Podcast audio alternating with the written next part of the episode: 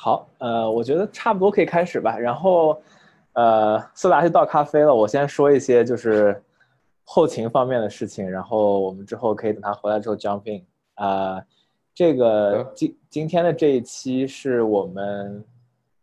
呃，这个答疑活动第一季的最后一期了，就是之后还会有，但是，呃，我之前安排的嘉宾到今天这一期是最后一期，然后可能之后的话。我打算休息可能一个月的时间，然后再安排之后的，呃，讲座的题目等等，然后之后还会回来。所以如果大家对这个活动感兴趣，想要继续参加的话呢，也可以还是关注微信公众号。然后另外的话，所有的录音也会传到呃喜马拉雅上面。呃，然后今天的话，方思达是我们的相当于主讲嘉宾了。然后另外一位加入我们的朋友就是。贺冠华，然后我一会儿也会请他自我介绍一下。呃，第二季的活动呢，主要就是我和贺冠华两个人一起策划，所以呃，给大家今天也一起认识一下新朋友。然后的话，那呃，方思达你回来了吗？哎，来了，好，可以了，没问题。呃，对，如果你要不介意的话，可以开下视频。嗯，好。呃，那如果这样的话，要不你你先自我介绍一下吧，就是你的经历啊什么，然后之后我们问题就围绕你的个人经历展开。好的，好的。哎，大家好，早上好，晚上好。然后我叫方思达，然后我跟万兴也是老朋友了，我们是高三的时候一个留学中介认识的，可能到现在将近十年时间了吧。然后我我高中呢是啊上外附中的。然后我本本科是在 Vassar College，在美国 Upstate New York 的一个文理学院，然后是一个非常 liberal 的一个一个地方，啊，主要是呃文科啊，然后很多艺术生啊，然后也培养出很多明星。这个以前是个女校，对，一九七六年的时候 co-ed，然后呢，我本科的时候是 undergrad focus on economics，然后 minor 是 math and philosophy。对，然后本科毕业了之后呢，我是 starting my career 在纽约，在安永，第一份工作是在纽约的 EY，是啊，他们 EY 有一个 consulting 的 program 叫 business advisory program，每年就是招这个应届生，然后啊去他们的 consulting 的部门下面 rotate。对，啊这个 program 其实啊挺挺有意思的，就是。One of the biggest program 吧，可能在在美国这 consulting 的 industry，然后中国人挺多的，所以当时在纽约认识的很多朋友也都是通过呃同事认识的。呃，然后之后的话，我在 EY 做了两年之后，呃，其实是因为当时做了很多这个 as management 的 deals 和 client 的 project，所以通过一个一些机会吧，connect to Blackstone。当时就是觉得 Blackstone 是一个很好的 platform，然后我也想找一个 industry 去 specialize，所以加入了这个一七年的夏天，就是 EY 是从一五年夏天到一七年的夏天啊，加入了 Blackstone 的 finance department，对，主要负责两部分吧，第一部分是比较 finance 的 work，啊，有一些这个嗯呃 accounting investor reporting 去 support 他们的一些呃 quarterly 的 financial closing，那第二部分其实。呃，有点像一个在 tech 公司吧工作，我是在 Blackstone Technology，啊，为他们帮他们负责一个啊 product，对，这个 product 就是嗯 Blackstone 最大的一个 financial software，所以 act as a project manager 吧，就是去 coordinate 这个 business size 和 technology size，然后去啊啊 implement 这些 system 啊，去 design 一些新的 features 和 engineer 一起去嗯。 Improve 整个公司的一个内部的一个 workflow。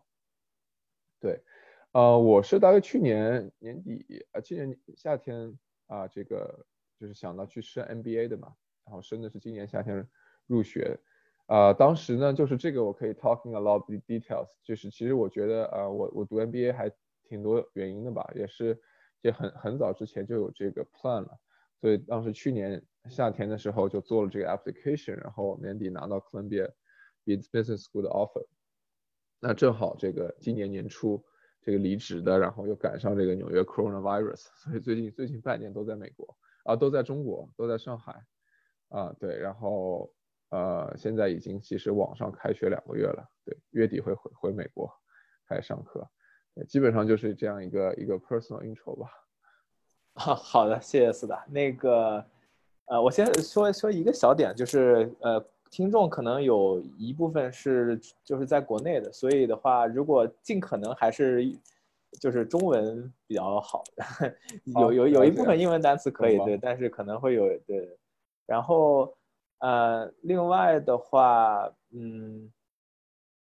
那先从一开始说起吧，就是说你第一份工作在意外对吧？这个地方我觉得挺神奇的，就是，呃，很多人都就管这个叫四大律师，呃，或者叫会计律师事务所，呃，这个名字总的来说，我觉得还是比较比较就是不是特别明确，它是到底是干嘛？到底是会计师呢，还是律师呢？还是像你说你做这个咨管理咨询，它到底是什么公司？它业务到底是什么？嗯嗯。对，我觉得把它叫四大会计事务所，可能跟这个，呃，中国的国情有关系。因为当他们，当这些四大这个一开始刚刚进国内的时候呢，肯定是以审计为主的业务。因为因为当时，比如说你十几年前、二十年前，你中国很难有什么 advisory consulting financial services 这么 mature 的这种 capital market 才会有的业务。所以当时可能来中国的时候，这些公司。啊，就是做会计的嘛，就是给公中国公司做审计的，所以这个名字可能有点误导。那其实 EY 的话，包括 PwC、Deloitte、KPMG 这四大，其实是有四呃，主要是四条业务线。那像像啊像 EY 的内部的这个 h e a d g r a z i 就是分工是呃第一条就是 Assurance 嘛，也就是我们最熟悉的这个审计，对 Assurance 也叫 Audit，也叫也可以理解成 Accounting 吧，对，就是。审计这个大家应该都很清楚了，就每个公司上市公司每个季度和每年的这个 ten Q 和 ten K 都必须要找审计师啊，就是 basic 就是给你检查作业，确定你的整个财务报表是准确的。对，那第二条业务呢，其实就是我在的这个业务啊，叫 advisory。那德勤可能叫 consulting 啊，PwC 和啊 KPMG 可能也叫 advisory。那 advisory 业务就是就是给意见的嘛，所以就是 basically。啊，你任何的项目就是你是去像一个咨询公司一样去给客户提供一个解决方案，或者去帮他们解决一个问题。对，其实这个 advisory 这个业务基本上最近已经有这个，因为 assurance 一定是最大业务嘛，这个是刚需，就每个上市公司都需要。但 advisory 其实在 revenue 利润方面已经是很啊非常接近这个 assurance 的业务了。从四大来看都是这样，尤其是像。我觉得可能德勤的这个咨询的业务是最大的，对。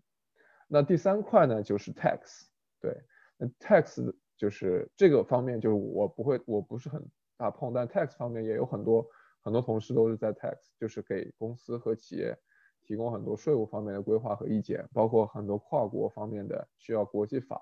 对。呃，最后一块业务呢是 transaction services，然后这个业务在啊 PwC 可能叫这个。Deals Deals Team，对，这个就是说，在很多交易的时候，它啊四大有这个金融方面的、会计方面、财务方面的一些很多的一些专业的啊专业的这个技能吧，expertise 吧，然后他呃通过他们自己的这个呃内部的四个组的人去给这些 transaction 这些交易提供一些比较专业的这个建议和指导，对，所以其实这是四大四块业务，但是我们把它。统称为一个会计事务所，其实是以偏概全了。OK，所以说就是说你你自己当时在的这个组的业务，就是给意见的业务比较，主要是给意见的业务。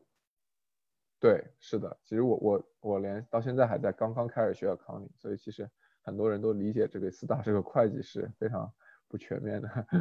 呃，那从这个从招人的量上来说，你当你说一个人去四大工作，他最有可能去的组，就按人头算，还是会计类的，还是说这些组都差不多大的量？嗯，对，assurance 一定人最多嘛，因为因为这四大可能四家的话，主要的 business 应该还是这个审计，对，然后审计也是一个很啊，这个用用英文说是很 labor intensive，这个人工密集度很高，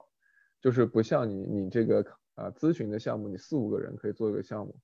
很审计，基本上你一个上市公司，你不可能派四五个人去审计的嘛，这个基本上都是浩浩荡荡几十人的团队，所以用用量比较比较用人的数量要求比较高。OK，那我看你在 EY 做了两年之后，呃，又转到 Blackstone，呃，但你在 Blackstone 做的业务好像并不是呃给意见的业务吧？就是应该应该说还是有一些区别的。是你觉得是因为就是在 EY 这个职业发展前景受到限制吗？还是说你的你你工作了之后意识到自己可能想干一些别的东西，然后意外不能做这件事？啊，然后在你回来之前，那个我发一个小的背景调查，希望大家就是趁方思达回答我问题的时候，顺便帮我填写一下，谢谢。OK，好，对这个问题就是很多人都会问到嘛，然后这个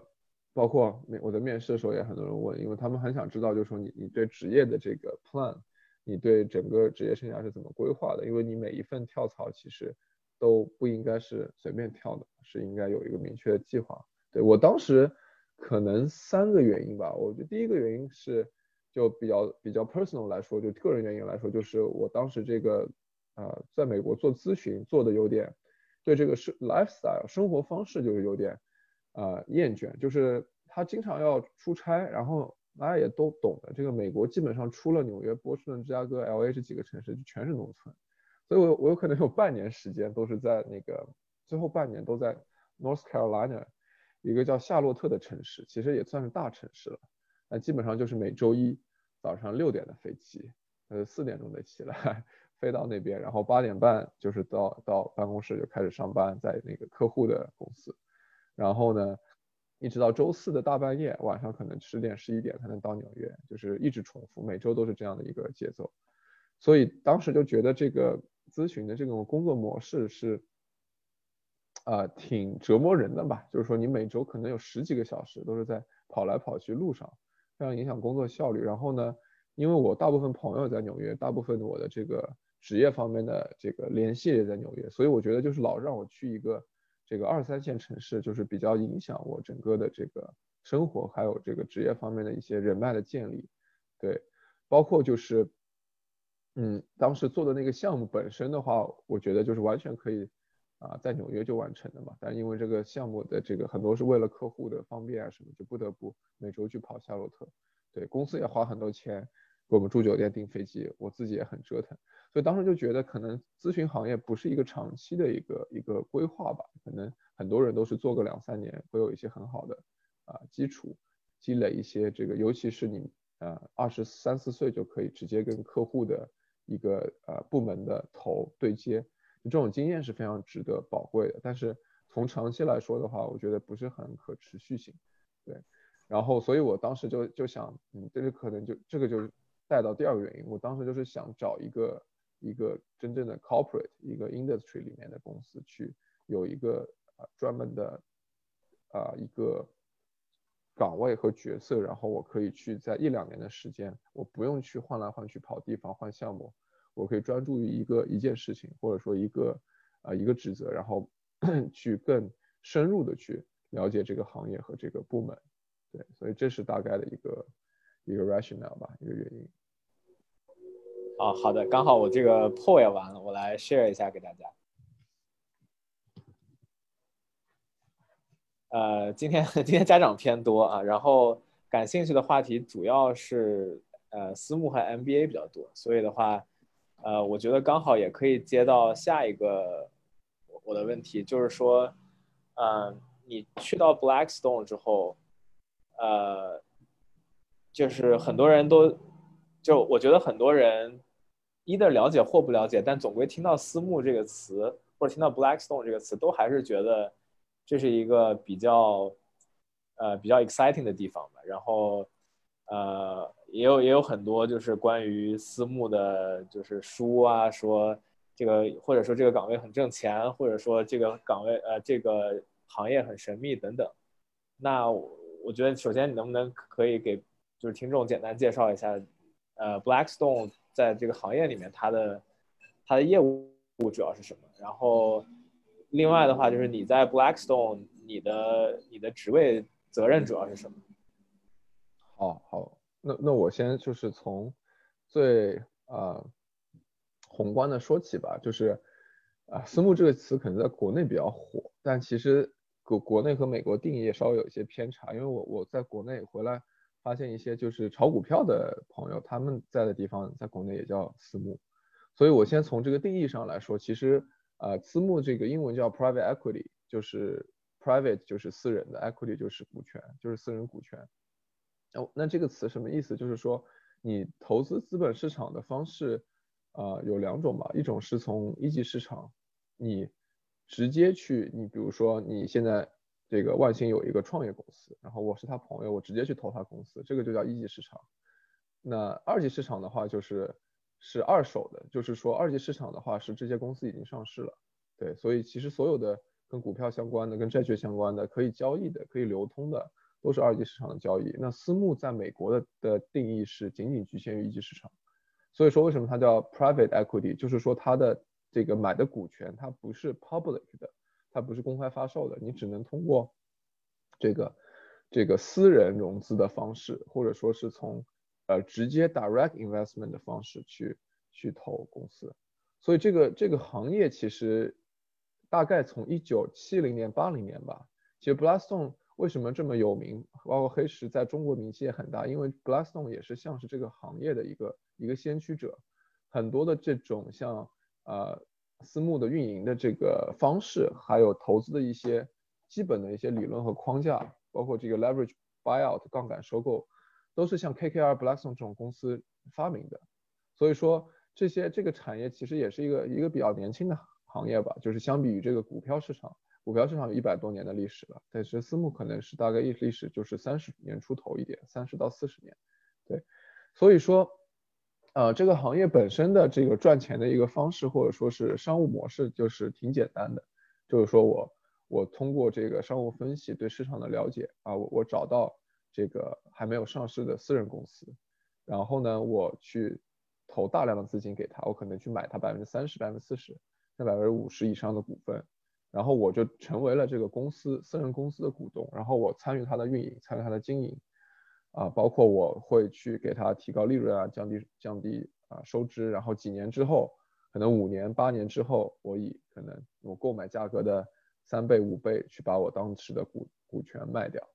所以说这是也是一个利润，过去三十年可能利润非常非常丰厚的行业吧，包括你像国内很多的这个基金投到这个小米啊，投到这个腾讯啊，当年都是一百倍两百倍的收入，所以这个这个也是一个为什么。就是觉得，可能大家可能觉得私募是一个非常酷，然后可能也是在金融方面金字塔比较顶端的一个一个行业吧。对，然后大概我觉得介绍是这样。万鑫，你你还有什么？就是你需要我从哪一步去更细细致的讲吗？呃，没什么。另外就是就是你你你个人在黑石的职位的责任是什么样的？呃，了解了解。这个这个问题问的很很到位，就是其实大家对于私募的了解，就是说我去私募，我就是做投资的。但是其实这是一个很多人的误解，因为因为其实比如说 Blackstone 大概有两千个人，两到三两千啊五百人左右吧，现在可能真正的投资部的人可能两百人都不到。所以说其实大部分人，尤其是在美国，他百分之九十的人其实是在私募的这个啊百分之八十以上吧，是在私募的这个。啊，supporting 的这个支持的部门，就是我们通常所说的中后台。其实前台的人真的是凤毛麟角，尤其是在大私募。对，所以说我当时呢在的也是一个 supporting role，是财务和这个金融金融部。对，是 co 是 corporate finance 部门。所以我们当时我做的事情并不是投资，因为大部分投资投资团队的人都是直接从投行里招的。因为我是一个咨询的背景，所以我当时啊是。进不了这个投资的团队的，所以，我我们当时的工作呢，主要是向公司内部提供服务，就是你可以理解为一个内部的这个啊 consultant。我们在公司内部的话，有很多流程上的问题，有很多啊金融系统啊，包括是呃投资人汇报的这个流程中，需要很多的问题需要需要解决。然后我们的团队主要是给公司内部的这大概啊。那个整个财务的团队是四百个人，给这四百个人的团队提供一些解决方案，给他们提供一些更多的这个软件啊、技术啊、流程上的支持。对，所以跟大家理解的私募可能不是很一样。那作为你从就是黑石内部来观察的话，你觉得？因为我想来听的同学，他说他对黑石感兴趣，我我猜很有可能就是他可能希望有一天能够去黑石工作。那呃，从你的角度的话，你觉得呃去黑石这件事情，大概我我觉得可以分成就是去他的这个投资的部门和非投资的部门。呃，你觉得首先？有很大区别嘛？然后另另外的话，就是在你准备上都有什么，就是可以可以准备的。嗯，了解了解。黑黑石的投资部门大概也分也分四个四块业务吧。我觉得大家如果就是稍微这个啊网上 Google 一下看一下这个啊官方网站，其实黑石的私募业务。传统意义上私募业务只是只是它真正四分之一的业务，它现在整个的管理资产大概是六百个六百个别脸吧，六千亿美金左右。那这六千亿里面大概只有一百二十个别脸出头，就一千两百亿是私募业务。那其他三个业务呢，分别是基本上跟私募一样大的是这个地产 real estate，其实黑石是全世界最大的地产拥有商，有一千五百亿左右的地产吧，包括像很多这个希尔顿呐，像很多威。拉斯维加斯的酒店啊，美高美啊，Cosmopolitan 啊，这个都是黑石的底旗下的资产。然后这个希尔顿就不说了，这个就国内有甚至有很多酒店啊，都是都是黑石的这个资产。对，那除了地产和私募这两个最大两个板块之外，它还有两个啊两个基金的种类，一个是这个啊 Credit GSO，那 GSO 主要是投投一些这个企业的一些债券，对，就是就是呃。回报的话稍微相对比较稳定，然后风险比较低一点，就是大，但是体量也很大，因为跟企企业的债券的量都非常大。对，那最后一个业务就是啊，英文叫 Blackstone Alternative Asset Management。对，这个业务主要是啊，就是如果大家熟的话是分到份的了，母基金了，就是黑石自己拿钱然后去投别的基金。所以其实主要是四块业务。然后呢，如果是想要直接做这个地产股权的投资的话，基本上。啊，地产的话是可能需要你直接在地产方面行业有经验。那像私募投资的话，基本上啊，可能 almost 所有人吧都是投行的背景出来。对，基本上是在美国的话，它非常的系统化，一般都是两年到三年你在投行做 analyst，然后你第二年做完，然后会去 Blackstone，然后给你一个这个 first year 的就是 first year associate 的职位。对，因为为什么呢？因为就是你你买方的很多这个基本的技能，他没有时间去培训你，然后他对你的要求本身起点就很高，所以他们更倾向于在这些比较著名的大的卖方机构培训的非常的啊成已经培训好了，这个基本技能都会了的这些投行的人才，他这样直接拿过来可以用。所以其实基本上我们公司完全不怎么招这个应届生，对，基本上都是从别的别的公司两三年之后跳过来。呃，我我接着这个顺便说一下，就是之前如果对这个感兴趣的朋友，可以去听一下王思庆的那一期，呃，访谈，因为他自己也是就是从投行到私募的一个背景，然后他也有完完整的讲过这个过程，所以如果对这个细节感兴趣的话，大家可以去听一下。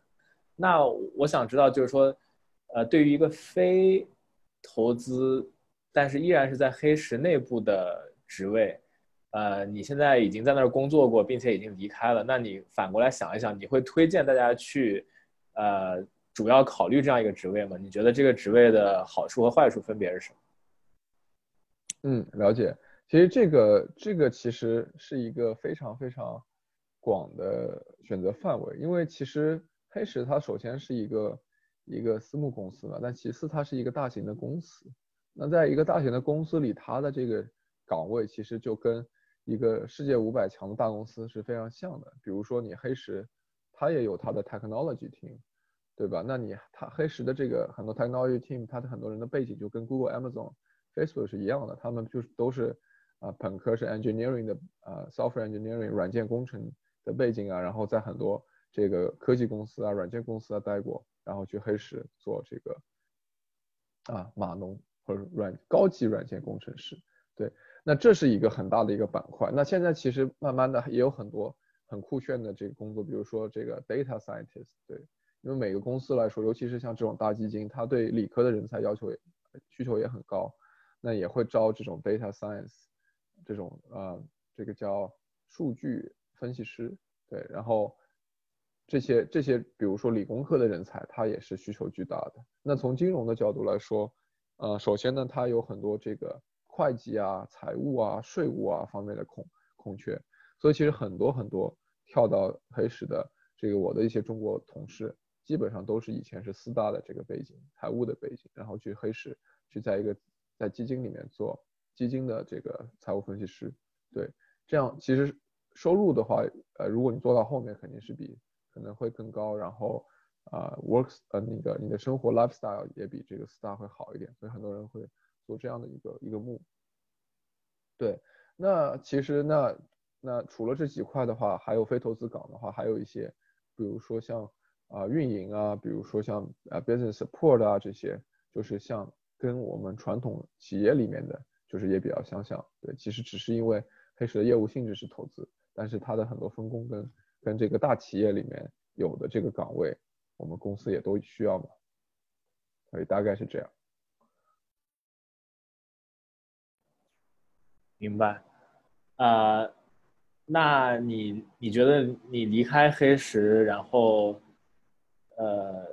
去读 MBA 的考虑是什么？你觉得一个一个人他如果工作比较顺利的话，MBA 会是一个值得的投资吗？因为我据我了解，MBA 应该也很贵。然后你离开行业两年的话，一个是两年挣不了钱，然后另外一个方面，你毕业之后很可能你的职位还不如你进 MBA 之前的职位。所以，呃，不知道你你离开黑石去读 MBA 这个打算是是怎么是怎么打算的？嗯嗯。对，呃，我觉得三，我当时是对这个就是牵涉到这个 Y M B A 这个问题，对，当时其实三个原因吧，我就先从这个，啊，最开始的讲起，就是其实我一直是有这个打算读 M B A 的，因为我我本身我本科的时候就是一个挺文理学院的一个背景，就是其实工作的时候就明显感觉到跟一些商科背景的同学比还是挺吃亏的，对。尤其是像包括万兴，他他们那个宾大的 Wharton 啊，NYU 的 Stern 啊，啊，甚至像 UCLA、NC 啊这些商学院出来的人，他本科商学院出来的人，就是明显在商务方面的技能还是比我们这个充充沛很多。对，所以当时我刚开始工作的时候，我就意识到，其实可能我呃在未来的可能某一年吧，会去读一个 MBA 的学历。然后我一方面是觉得可以让我的教育背景变得更完整吧，因为我。本科的四年都是在一些比较理论化的一些东西，然后真的有一个系统化的、一个全方位的这个商学院的教育，然后能去在美国的一个顶尖商学院的教育，对于我可能对于我的职业生涯的可能或者说人生的来说，你你职业生涯大概有四十年长嘛，这两年时间我觉得是值得花的，对，就是这我是可能本人个人的一个情怀吧，非常想去这样一个世界顶尖的商学院去去受教育两年。对，那从呃现实的角度来说，第二点就是说，我是有这个计划去呃做之之后，我是可能目标是做这个一级市场的投资或者企业的这个这个啊战略啊，或者是企业的这个战略投资，或者是企业的高管，可能是我长期的一个个人规划吧。那你其实看这这个行业的话，你在企业的高层，就是你看世界五百强。一些顶尖行业的高层，尤其是跨国公司，基本上还是都需要 MBA 的，因为你没有 MBA 的话，首先你很难有一个系统化的东西去，你光有这个行业经验，但是你没有一个系统化的这个商业逻辑啊，包括是企业管理的这个一个梳理，你其实在这种真正的最高平台上，你很难有一个用我们 NBA 的话叫 strategic vision，就是战略的战略的角度去能够思考很多，看得更远。走得更更广的一些问题，对，所以其实这方面来说，我觉得长期规划我在黑市这么一直待下去，其实可能也没有办法能够啊更快达到我想要的职业发展的目标，对，这是第二点考虑。那第三点考虑的话，也是一个比较个人的原因了，是因为我 我长期还是打算回国的，因为我觉得呃，因为我觉得中国还是未来，中国不包括呃不仅是从这个经济发展、科技。包括它这个整个中产阶级啊的崛起吧，就是未来的这个十年，虽然可能没有过去十年发展的速度那么那么的啊疯狂，但是我觉得未来中国的增长仍然是全世界仍然应该是最快的。在未来十年，那也就是我我职业生涯这个比较重要的十年。所以其实回国来说，我这个本科还是挺吃亏的嘛。那不像比如说像很多同学就是去的这个大的 university 啊，包括像万兴他去的这个宾大，他这个 Wharton 啊，在国内有很很系统化的校友会啊，很多校友啊，包括有几十年的这个积累。对中国校友啊，华人校友，就是我们学校还是比较小众的一个一个文理学院。那我可能需要一个去哥大呀、哈佛呀、这个沃顿啊这个大的平台，去，嗯，去掌握一个更大的一个中国校友会，然后也在中国的公司有更多的啊更多的这个呃合作吧。有很多中国公司，他来美国招人，或者说他招啊这个。啊，员工他只美国的学校他只认这么几个几个大牌子，对，所以其实其实这方面的话也是从一个长远的在回国发展的角度考虑。嗯，所以我可不可以理解成你的建议是，如果如果一个人来美国留学，但是希望回国发展的话，呃，最好本科不要去念文理学院吗？还是说你觉得其实？念了文理学院也可以通过其他的方式再找回来，还是你觉得如果能能选择大优就选大优？哦，对，这个其实是一个非常宏阔的问题嘛。这个其实我之前我记得我专门在一个节目上做过一个访谈，就是文理学院和大优的对比，就是其实两个模式都是有很多自己的优势，也有很多自己的问题，对。但是就是我我前面所说的，主要是我个人，我因为我要在在呃在金融圈嘛，就是说我的本科的这个 brand name 比较小，然后校友也比较少，这就是比较现实的问题。对，但从教育来说，这就是一个可能是一个一个小时的讨论了，就是文理学院的整个教育模式啊，非常小的小班化教学啊，它对于你整个人的技能的培养啊，其实这些东西都非常有价值。然后包括跟大 university 一些对比啊，所以其实。我然后包括美国，其实很多文理学院，就是 Francis 他应该也是文理学院 Wellesley 嘛，他们其实职业发展和规划啊，就是 Middlebury 啊、Williams 啊这些学校，他职业发展的规划是做的非常好，非常好。对，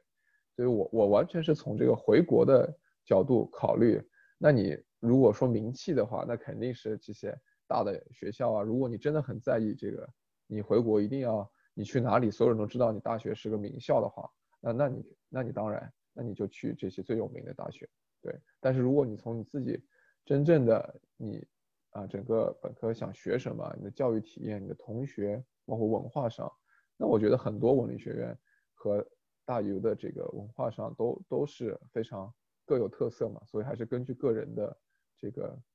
个人对于大学的向往来来做这个决定吧，不要完全从职业上来考虑。我们说回 MBA 啊，就是呃。这个 MBA 的申请，我我当然完全不了解了。就是我觉得比较重要的问题是，呃，有没有什么申请中的内容或者比较重要的因素是需要你提前规划的，而不是说，比如说我已经工作三年了，然后我说我决定第四年去读 MBA，然后可是当我意识到我明年想读 MBA 的时候，我会不会发现有个东西是需要提前两年准备的，以至于 我今年想读 MBA，明年却读不了，就是。呃，首先就我的问题大概是是有哪些重要的东西需要准备，然后第二就是这些重要东西中有没有什么需要提前很多就开始规划的，还是说你到时候决定要去读 MBA 再准备也都来得及？好的，啊，MBA 申请也是一个对，也是一个漫长的对话，但是我觉得我精简非常精简一点，其实。呃，NBA 主要就是准备三样东西嘛。整个申请中，你其实他让你交的也就是这三样东西。那第一样东西就是逃也逃不掉的 GMAT，对，现在好像可以交 GRE 了，但是但是大部分同学还是交 GMAT。然后 GMAT 这个东西其实是，啊，建议大家就是只要是有考虑读 NBA 的，就是尽量越早越考越好。其实我有点后悔考的有点晚了。哎，我这个没电了啊，接接个。对我其实到最后是可能到了呃工作了第四年才去考 MBA，其实都有一点，呃考 GMAT，当时都有一稍微有一点有一点吃力了，因为你其实，啊你上一次考试你这个状态考试的状态已经已经没有了嘛，所以很多我很多同学就是大四或者刚毕业第一年工作比较闲的时候就把这个 MBA 考掉了，呃 GMAT 考掉了，所以这个建议大家一定是越早越好，因为因为这个，对我这电脑有点问题，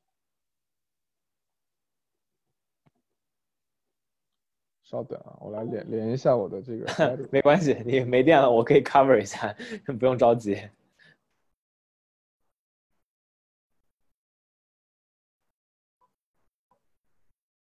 那个说给之后喜马拉雅上听众朋友听啊，现在这个我们嘉宾房思达的电脑可能要没电了，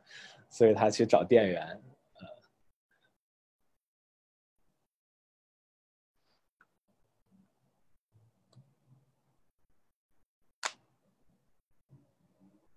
啊，by the way，我忘了说了，就是如果大家有问题想要问的话，呃，比如说我们没有说到，或者我们聊天过程中你有什么现实想问的问题，可以在这个。聊天室里面发你的问题，呃，比如我现在就收到了一个，啊，问我说，商，比如说学校里，嗯，就更有优势的商务方面的技能有哪些？啊，我我没有太看懂这个问题啊，可能是问我说，商学院能学到的商务技能哪些是？哪些是有优势的，或者说有没有实际的有优势的技能的例子？我我我理解是这样的。呃，方思达，你的你的店员找到了吗？搞定了。好的，嗯，你先把你刚刚 MBA 的那个说完吧，就是。OK，好，那对说完，其实除了 GMAT 方面，还有两个比较重要的事情嘛。一个我觉得很重要，就是说你你就是我刚刚回答这个问题，就是你你真的应该想清楚，你为什么要读这 MBA。因为你如果想不清楚的话，你会在申请中遇到很大的困难，就是不仅是在你申请的文章中，还是你呃面试中，都一定会让人感觉到你你你是很摸不清楚头脑。如果是只是纯粹为了读一个 MBA 读一个 MBA 的话，那会很非常影响到你申请这些名校的几率。你一定要有一个清晰的规划和对于 MBA 未来啊五到十年你职业上的一些计划。所以呢，学校看的时候也会看，哎，你你比如说你十年之后你计划在中国做一个科技公司的 CEO，那你之前做了什么，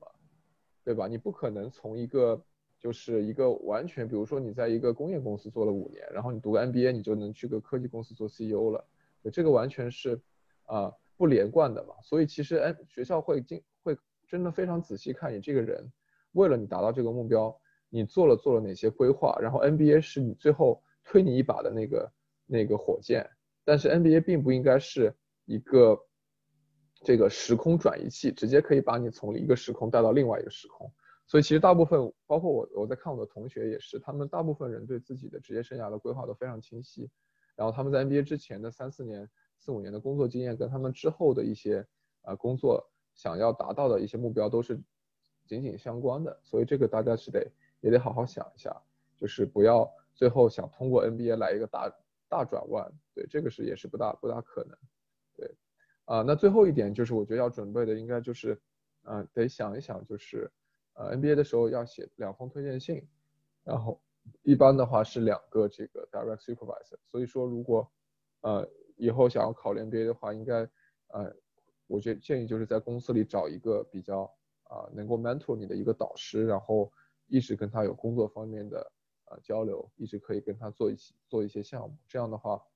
当他写给你写推荐信的时候，并不是在乎这个人有多有名，有多么的在公司里位地位有多高，而是在于这个人跟你直接的工作上对你有什么反馈，能够对你有哪些深入的认识，能够证明你是一个非常好的人才。对，所以这方面这方三方面是大家都要考虑的。嗯，我总结一下，就是说 GMAT，然后。呃，想清楚自己职业的规划，然后第三个方面就是找对你了解的人给你写推荐信，三个方面。没错，没错。好的，嗯，然后我看看啊，下面啊，对，呃，刚好你也说到了，就是你的长期规划是回国呀，然后因为疫情的关系，可能你在工在中国也工作了一段时间了啊，你觉得就是你在美国的。这么多年的工作经验，对于你在中国的工作有帮助吗？或者说，一个正常的人，如果他在美国有一定的积累，但又不是特别多，那他回国之后，他的这个工作经验需要被打几折？嗯，对，这个其实是我们很多人，包括在纽约，这个很多人都做做做投资、做金融的，一直都在纠结的一个问题，永远面临的一个选选择就是要不要回国，什么时候回国，是吧？那其实我我过去其实三个月也是在中国的一个，算是一个家族基金办公室实习了一下吧，但其实比较小了，不是一个非常。非常全面的一个在中国大公司工作体验，但是我基本体会上还是啊几个方面吧。首先就是我觉得，我觉得中国现在其实国际化，尤其是上海、北京、深圳、香港这些大城市，其实是在慢慢的接近一个国际比较标准的一个企业文化和工作模式。那不是像你比如说你去你去国企工作，那那就是完全另外一个世界嘛。对，但是你你像我很多朋友回来，他们在这个外资。啊，尤其是外资的美元基金，这个外资的这个啊外资的这个咨询公司，其实它的企业文化上基本上和和美国公司是大同小异的，因为很多的这个你的老板本身也是在国外受的教育嘛，公司又是一个美国公司、欧洲公司，那高层也是美美国人、欧洲人，所以整个文化上其实还是比较接近的。那当然，中国中国可能有它本土化的一些东西啊，比如说。呃，那国内可能就是工作上就会比美国更更上心一点，可能大家周末了，如果有工作的话，也会在微信上面去讨论很多工作啊，包括下班之后啊，也会经常呃收到呃就是工作方面的一些微信微信而已。对，这个一个最大的改变就是国内邮件用的不多，尤其是在小公司，很多都是在手机上完成，所以这个就对你，呃呃整个人。就是可以迅速的，就是 respond，包括整个人一直处于这种工作模式，要求还是挺不一样的。对，那然后从万兴刚刚的问题来说，很多其实就是这就涉及到一个问题，就是说你的 skill set 是不是 transferable，就你在美国的工作技能是不是能够直接转化到国内？那我觉得这个也是这个问题也是啊，没有一个 yes or no 吧。所以首先我觉得很多的这个大方方向的，你的你的表达能力、交流能力和你。去呃 organize 东西，你你去规划你一天的这个能力，比如说一天你十件事情，对吧？你你先做什么，后做什么，然后你十件事情你怎么样去啊跟跟进它的进度，这些基本的这些工作上的专业技能和工作习惯，我觉得是我比如说我在安永和黑石都培养培养的非常好，那这些工作习惯能够让我在工中国工作，无论是做什么样的工作，我能够有一个。很好的工作习惯，去迅速的去学习这个领域，然后呢，也非常的这个系统化，对，不会就零零散散，对。那其他一方面就是说，我觉得可能最最吃亏的呢，就是中国市场和美国市场实在是区别太大了。无论你在哪一个行业，金融也好，科技也好，企业也好，你都基本上是从对于市场的了解是要从零开始。所以说，也建议大家就是如果回国的话。即使现在人在国外，也要提前去了解中国的很多呃产业的这个趋势，还有现在产业的一些大的新闻，包括国家的一些导向。因为就因为这个东西，你如果自己不去不去看新闻，不去了解，不去跟人聊的话，你很难去对这个中国的这个市场有一个很深入的了解。那如果你没有这个了解的话，你在面试的时候呢，会很明显的去暴露出这个弱点。呃，所以我的理解就是，呃，主要的可以带回国的东西呢，就是你的真正去做那事情的时候培养的那些，就是比如说，呃，跟人沟通的能力，然后或者用具体 Excel 等等。但是对于，呃，这个市场运作还有具体的国情、社会情况这些，就带不回国了。对，没错，我觉得总结基本上就总结的挺好的，基本上就是其实你真正你在美国的公司的具体的行业知识，你很肯定是很难直接带回来的嘛，除非你做到这个 direct 以上级别，你是在一个非常宏观的角度去看这个市场。你像我们这个 junior 级别，你做的事情都是比较琐碎的一些碎片化的东西，所以真正可能带回国的很多的时候是你的软实力吧，对。OK，好的，呃，那今天我我准备要问方思达的问题，其实就就这么多了。然后现在的话，啊，我觉得我们可以开始回答一些现场的问题。另外的话，呃，回答之前，我我先请就是贺冠华，也就是呃下一季将和我一起主持的这位朋友做个自我介绍吧。然后我们三个人可以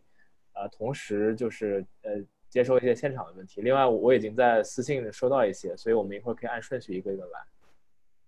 呃，大家好，我叫贺冠华，然后我是现在在普林呃斯顿读这个分子生物学五年级 PhD 呃博士生，然后我本科是清华，也是做生物的。嗯，我我跟万鑫认识是就是我们一块儿去呃滑滑雪，然后我觉得他滑的滑的不错，我就来参加这个节目啊。然后这个过程中，我觉得就是我自己学到了一些东西，然后呃，我觉得呃这里面有很多东西，就是可能。有的人知道，一些专业人士知道，但是可能听众包括我不是特别清楚，所以我觉得这个信息的分享和这个呃是很有是很有意义和价值的，我也想贡献一下。对，然后呃之后的一季我会跟万鑫呃一起来，就是啊尽量的 sourcing 到这个不同的人，然后呃带来各种各样的 topic，希望大家继续关注。好，好，那我就根据大大家私信给我问题的顺序，我们一个一个 go over 吧，然后。第一个的话就是我刚刚提到有一个朋友问说，刚刚方思达说有一些在文理学院呃本科没有办法学到的具体的商业技能知识，就是可能本科商学院的同学会更具备一些。然后这位朋友就想知道你能能不能举个例子，就是具体有哪些事情是你觉得呃因为你的文理学院背景使你做起来有一些吃力，而商学院毕业的本科生做起来更加得心应手的例子。嗯，呃，从教育的本身来说，文理学院它比较 focus 的是理论嘛，因为很多文理学院的人，他最后还是要去读这个研究生和博士的，所以他不是从一个实际工作的角度去准备你的。那商学院的这个逻辑就正好相反，商学院就是它理论，可能我们每节课两个小时，其实只有前半个小时去迅速的过一遍理论，其实大部分的时间是花在应用上。我们包括呃最有名的是哈佛嘛，它所有的学习都是通过案例来进行教育的，甚至它的数学课、统计课也都是在案例，通过一个一个案例来教学的。那其实最大的区别就是说，你在实际工作中你碰到的其实是案例，而不是说像我们以前高中一样，你你你你在工作中碰到一道题，然后你选 A、B、C、D，你去给一个解决方案，其实不是这样的一个学习的一个过程，而是一个去解决一个。啊，复杂的商业环境、商业场景造成的问题，所以说，我觉得商学院最重要的能力是把你之前学的，呃，四年本科和你工作四年和你在商学院的学的知识，它整个汇总起来，然后呢，教会你一套系统性的方法，让你在工作中遇到问题，让你在领导一个企业中需要做决定的时候，有一个系统性的 approach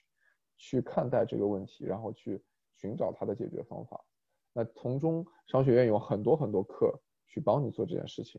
比如说最基本的会计、财务、税务、法律，包括到后面的这个啊商业的这个商业谈判，对吧？商业领导力，这个包括市场分析、营销，对，他会从各个方面去帮助你去做这件事情，但是终究的目的是，他能够给你一个更全面的解决问题的商业问题的方法和思路。嗯，好的。然后我顺便也补充一下，因为我本科刚好是在商学院，呃，所以呃，这个东西我还是可以稍微讲一点经验。就是商学院，比如说吧，我举个例子，呃，有很多，比如说会计课，或者说那个呃统计课，但是统计课它的背景不是说我有一个我有一个分布正态分布，然后根据这个正态分布求一些东西，它可能是说我现在有很多这个消费者的呃数据，然后我怎么根据消费者数据。求出一个呃最优的投放广告的方式等等，所以说就是思维方式不太一样吧，也并不是说呃怎么算现金流啊这些东西有多难，它其实就是非常简单的加减乘除数学上面的东西，但是你可能因为就见得多，所以呃现实中遇到的时候可能就上手快一点。我觉得这些东西都并不难学会，就是文理学院的学生其实只要掌握了这个相关法律啊或者说规章制度。呃，会计都是不难的，但是就是没见过，可能上手就需要一段时间，所以我觉得这可能是一个小小的劣势，但是，呃，文理学院也有它的优势吧，所以我我觉得这个问题是这样的，啊，然后第二个问题，我觉得我可以非常快的带过，就是现在上美国安不安，去美国上学是不是安全？呃，我觉得这个问题，第一就是说看你去的城市，呃，每个城市安全的程度很不一样，比如说我我之前在普林斯顿就非常非常安全，如果你去芝加哥。可能就需要你自己在外面的时候稍微小心一点，但是我觉得不安全的程度也绝对没有到达需要让你因为不安全而放弃去美国上学的这个这个程度。比如说你要录取了芝加哥大学，你会因为 芝加哥不安全而不去吗？我觉得大部分人应该也不会这样想。所以，呃，我觉得这个问题是这样吧，就是你一方面自己要小心，另外一个方面就是我觉得大学本身还是会注意安全的，所以。呃，大部分学校的 campus 还是比较安全的。然后第三个问题的话，还是大家对文理学院比较感兴趣啊。呃，说文理学院，嗯，对理科生是不是一个合适的选择？然后你提到文理学院比较 liberal，能不能说一下 liberal 具体的表现和体和体会？比如说学校小人少，啊，如果没有找到刚好合适的交友圈，是不是会，嗯，比？在大学就跟在大学比起来，呃，社交上会比较受限一点，这个问题，呃，我可以先回答一下第一个问题，就是文理学院对理科生是否是个合适的选择？啊，我觉得这个问题可能有一点点没有提到点子上，因为文理学院和大 U 的对比不在于它是，呃，是不是理科生，我觉得可能。如果你特别纯粹的想学工科，可能文理学院的实验环境会差一点，你可能没有那么多实验室，或者没有那么多就是真的研究话题让你去参与。呃，但是从文理分科的角度上讲，就是说你是更偏数学还是更偏文学这个角度上讲的话，可能呃文理学院和大优并没有什么特别大的差别，很多文理学院的理论知识教的也很好的，比如说。不用，比如说了，大部分都是这样，所以，呃，当然，就关于这个交友的话，我觉得思达可以多说一点吧。我觉得至少我在大学的体会是，大学是很 diverse 的，就是有很多很多的人，尤其是 UPenn 这种特别大的学校，呃，基本上你，你你你想想要不理一个人，你完全不需要见他，然后你也可以找到自己，呃，比较想要接触的人群。对，我不知道文理学院是怎么样。对，我觉得这个 anal 这个比喻，就比如说你是去一个一百人的一个一个派对去认识朋友，还是你去一个十五个人、十个人的一个小型的一个聚会去认识朋友？因为我觉得美国所有的大学，因为美国这个国家就是一个非常多元化的地方，那包括我们学校也是，那中国人、欧洲人、美国人，这个各个种族的人，你可能晚上去一个晚会，那所有人都在那里，所以其实从交友的。角度来说，我不觉得跟大学有任何本质上的区别。那唯一的区别就是我们人少嘛，对，所以其实人少的话有两，就是也是 good and bad 嘛，就是好处就是你其实，我基本上我们学校我们年级有六百个人，我有大概两三百个人，我都大概能叫得出名字吧，然后可能有大概几十个人比较熟一点，二三十个人比较熟一点，因为你大学四年你学校就那么大，你每天在食堂、教室啊、图书馆碰到都是同一帮人。其实挺亲切的，就像读高中一样，所以这点我觉得是好处吧。就是大学四年，就是我我每次回学校的时候，就想感觉就是跟回高中一样，就特别亲切。然后很多人啊，都会你一回去啊，就是走在路上就会有每几分钟、一分钟都会有人跟你打招呼。这点就是，就比如说你去读纽约大学，你不可能这样嘛，你走在这个。一千万人的纽约中，茫茫人海，没有人认识你，你也不认识大部分的人。这个其实从一个内心的感觉上来说，我觉得如果你你其实是一个比较内向、比较腼腆的人，可能文理学院你反而更容易去适应这个比较小的环境。对，那当然，比如说特别 social 啊，特别他这个特别活跃的人，我觉得大有可能会给你一个更大的舞台去展示你自己。嗯，好，然后现在我的最后一个问题是，嗯，之前在去应聘 PE 的时候，对投行的行业背景有要求吗？比如说具体哪个组啊什么的？这个我我觉得我可以回答一下，就是，呃，是这样，就是基本上像方思达说的，你去 PE 的时候，很多公司对你是有一定的期望值的，就是他不希望招一个大学刚毕业的学生进来，什么都不会，然后他还得去培训你，他希望你进来之后就基本上可以比较快速的作为一个独立完成工作的人，所以说，呃，你可以说任何投行、任何行业这这个。专职的人都可以在 PE 这个行业找到工作，但是你在投行做的行业和你去了 PE 之后做的行业应该是有非常大的正相关的。就是说你在投行做，比如说 healthcare 啊，就是医疗啊、保健相关的，那你肯定是对医疗保健这个行业特别熟悉，然后对于怎么去从金融上对这些行业的公司进行建模，然后怎么去对这些公司进行估值。呃，你对他们的了解肯定是远大于你对一个科技公司估值的了解。那么，在你去应聘这个私募的公司的时候，他们的期望值肯定是这样的。他们不会看到你是做这个 healthcare 的，他们就觉得你你在科技行业上面一定有一个建树。他们应该不会这样想。所以说，如果你的投行是某个行业，那你去面 PE 的时候，很可能。选择来面你的那些公司或者那些组，他们本身就是做你这个行业的，啊，所以说我觉得这个也是我的一个建议吧，就是如果你特别清楚自己喜欢哪个行业，啊，还是尽量往那个行业去找，不要说我为了想，当然曲线救国是一种方式了，但是，呃，你你你一开始选的行业，对你之后去的行业。肯定会有一定的影响。如果你特别清楚的话，就没有必要绕一圈这样。呃，我现在这里没有看到更多问题了。如果大家还有问题的话，还可以直接说或者给我私信，我可以在这等两分钟。然后，呃，如果没有的话，可能就到这。嗯，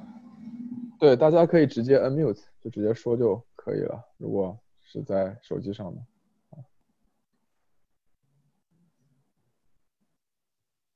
呃，刚刚那个问题，呃，我觉得万鑫答的已经非常好了。唯一的例外就是，如果你投行是在 M&A team 的话，你就只专门做啊并购的话，其实啊这个的话是不需要行业背景，因为你 M&A 什么都做，然后跟 PE 也比较像，所以如果你在 M&A team，你其实进 PE 还蛮容易的。那其他如果你在产业组的话，基本上就是。基本上就是进你对应产业的 PE，对，啊，其实我有个问题想问，就是说，你觉得 PE 的这份工作，OK，现在有两件事，对吧？第一件事就是真的去 PE 工作，第二件事是大家心中的去 PE 工作，有这样两件事，你你你觉得，呃，就是说，大众心里对去 PE 工作这件事情是是是 overrated 还是 underrated？嗯，我觉得就是大家就是说怎么说它 rate，首先其实我觉得最重要一点就是大家没有意识到 PE 是多么小的一个产业，就大家把 PE 当成一个 一个巨大的无比的产业，感觉像四大一样。我觉得可能整个中国的 PE 加起来没有一家四大的人多，整个比较头部的 PE，你想想整个 Blackstone 是全世界最大的 PE，它的投资团队才两百个人。我们安永一个项目可能就会上两百个人，对，所以其实 PE 是一个非常非常小的行业，因为不需要，这最终是一个你你去投钱去做投资的行业，你不可能让两百个人、几百个人去同时做一个决定要不要投，你其实最重要是你几个核心的人和产产业的产业的这个专家，然后有几个人帮你干活，所以其实 P 真的是一个很小的行业，关关键为什么它那么难进，也是因为它实在是不需要那么多人。所以它对人才的要求很高，然后大家呃的认知方面，就是可能我觉得观众也有比较了解的，所以我觉得认知方面我也不敢说是 overrate 还是 underrate，但是我觉得如果真的要对这个行业了解的话，就是可以去多看一些这方面的书籍，包括去读一些呃如果英文比较好的，可以去读一些这种英呃美国这种啊 Wall Street Journal 啊，然后啊 Deal Book。Institutional investor 这种比较权威的写 PE 的，可以描述 PE 市场发生的动态的一些一些书籍，看看你真的是不是对这个行业本身的工作性质感兴趣。对，因为很多你你就是国内啊，微信朋朋友圈啊、公众号啊看到的东西，可能它不是真正的从一个行业的一个内部的专业的角度来写。嗯，好的。那呃，现在大家没有别的更多问题了，我我马上会这样，就是说，因为今天是我第一季最后一期了嘛，所以我希望获得一些听众的反馈吧。然后，呃，首先非常感谢方思达和霍光华今天来加入我们，然后呃抽出时间来也也反正也是一非常热心吧，我觉得。呃，另外的话，过一会儿如果在场的观众愿意的话。就是可以给我们一些反馈，看看，呃，第二季有什么可以做的更好的地方。然后，那今天的主要会场就到这里啊，谢谢大家。然后也可以欢迎关注公众号。然后我现在会停止录音，呃，stop recording。